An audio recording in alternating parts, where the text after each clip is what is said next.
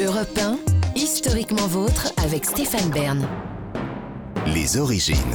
Pour conclure cette émission, on remonte aux origines, toujours avec Jean-Luc Lemoyne et Olivier Pouls, mais maintenant avec vous, David Castello-Lopes, puisque vous nous racontez les origines du poulet industriel. Chaque année, chaque année, les êtres humains consomment soixante-dix milliards de poulets, soixante-dix milliards, ça fait presque neuf poulets par personne, en comptant en plus que les bébés, les gens qui n'ont pas de dents et le nombre croissant de végétariens euh, n'en mangent pas, donc soixante-dix milliards de poulets. Il y a des archéologues qui pensent que quand on creusera dans le sol dans des millions d'années, ce qui définira notre époque, c'est pas les gratte-ciels ou l'iPhone ou la voiture, c'est la présence d'une quantité incroyable d'os de poulet. Et ce qui est complètement ouf, c'est que cette industrie massive du poulet, qui n'a pas d'équivalent dans d'autres viandes en termes d'échelle, elle est née après, euh, enfin en tout cas d'après ce que dit l'industrie euh, du poulet elle-même, elle est née d'une erreur de livraison. Comme le raconte très bien le site américain Vox, dont je me suis largement inspiré pour cette chronique, il y a cent ans, exactement, en dix-neuf cent vingt-trois, dans le Delaware, aux États-Unis, il y avait une dame qui s'appelait Cécile Steele. Cécile, elle était femme au foyer, mais elle était aussi fermière. Et elle avait notamment une basse-cour avec des poulets qu'elle élevait pour pondre des œufs. Et qu'elle tuait euh, pour en vendre la viande quand ils ne pondaient plus assez d'œufs. C'était d'ailleurs typique de l'époque. Ça, la majorité des fermiers, ils avaient des poulets en premier, non pas pour leur viande, mais pour leurs œufs. Mais un jour, le fournisseur de poussins de Cécile, il lui a livré non pas cinquante poussins, comme elle avait demandé, mais cinq cents, dix fois plus. Ce qui, pour l'époque, était gigantesque. Les plus grosses fermes, elles avaient maximum trois cents poulets. Mais Cécile, elle a décidé de les garder. Elle les a entassés dans une grange de vingt-trois mètres carrés, chauffée au charbon. Et quelques mois plus tard, elle s'en est suffisamment bien occupée pour qu'il en reste quatre cents.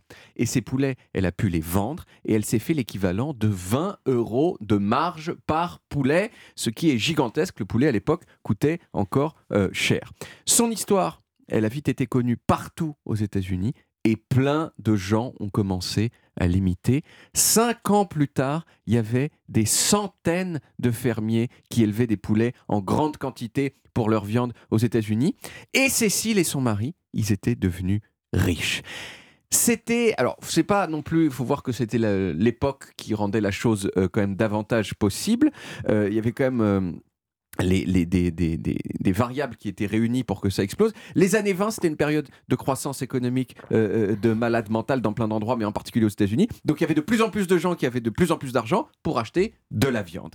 Et il y avait aussi des avancées techniques, dans la réfrigération notamment, qui faisait qu'on pouvait transporter plus facilement la viande d'un endroit à un autre. Et Enfin, enfin, il y a eu, en dix-neuf cent vingt-deux, la découverte de la vitamine D. Et ça, ça a permis une grande avancée sordide dans euh, l'élevage du poulet. Parce que les poulets, à l'époque, ils avaient tendance à décéder euh, beaucoup de rachitisme à cause d'un manque de vitamine D qui venait de l'absence de soleil puisqu'ils étaient élevés dans des granges. Et ça, ça limitait le nombre de poulets qu'on pouvait élever simultanément. Mais à partir du moment où les fermiers ont pu donner des compléments de vitamine D à leurs poulets, eh ben, ils ont commencé à pouvoir en élever beaucoup plus. Alors depuis, la consommation de poulet dans le monde, elle n'a pas cessé d'augmenter. Dans la première moitié du vingtième siècle, aux États-Unis, ça représentait vingt pour cent de la consommation de viande. Aujourd'hui, c'est quarante-quatre pour cent. En France, la consommation de poulet, elle a été multipliée par trois virgule cinq depuis dix-neuf cent soixante, alors que la consommation de bœuf, elle, elle a baissé de presque vingt pour cent sur la même période. Bon alors, euh, tout ça aujourd'hui, ça atteint des proportions sordides. On modifie les poulets pour qu'ils soient de plus en plus gros. Les poulets des années cinquante, ils faisaient neuf cents grammes en moyenne. cinquante ans plus tard, ils faisaient quatre virgule deux kilos. Ils peuvent même plus tenir sur leurs pattes tellement ils sont gros. Les conditions d'élevage, elles sont horribles du point de vue de la souffrance animale. Sans compter les mégatonnes de caca de poulet. Les mégatonnes de caca de poulet qui contaminent les sols et qui créent des maladies respiratoires chez ceux qui y sont, confron- qui y sont confrontés. Il reste, il reste que Cécile, elle a, sans vraiment le vouloir, inventé l'une des méthodes agricoles qui a eu le plus de succès dans le monde ces derniers siècles. Mais elle n'en a pas beaucoup profité. Avec l'argent de leur poulet, Cécile et son mari, ils ont acheté un bateau. Et puis un jour, en dix-neuf cent quarante, ils étaient sur ce bateau avec des amis et le carburateur du bateau a explosé. Les amis avec lesquels ils étaient, ils ont survécu, mais Cécile et son mari, ils sont morts immédiatement. C'est peut-être le dieu des poulets qui s'est vengé. Bien triste histoire. Merci beaucoup, David. C'est, c'est bien qu'il y ait un petit... Il y a bien. Euh, oui. C'est bien. Le dieu des poulets. On retrouve les origines en podcast sur toutes les applis audio et en vidéo sur YouTube, Dailymotion et sur le site europe un point f r. Vous pouvez également retrouver toutes nos émissions.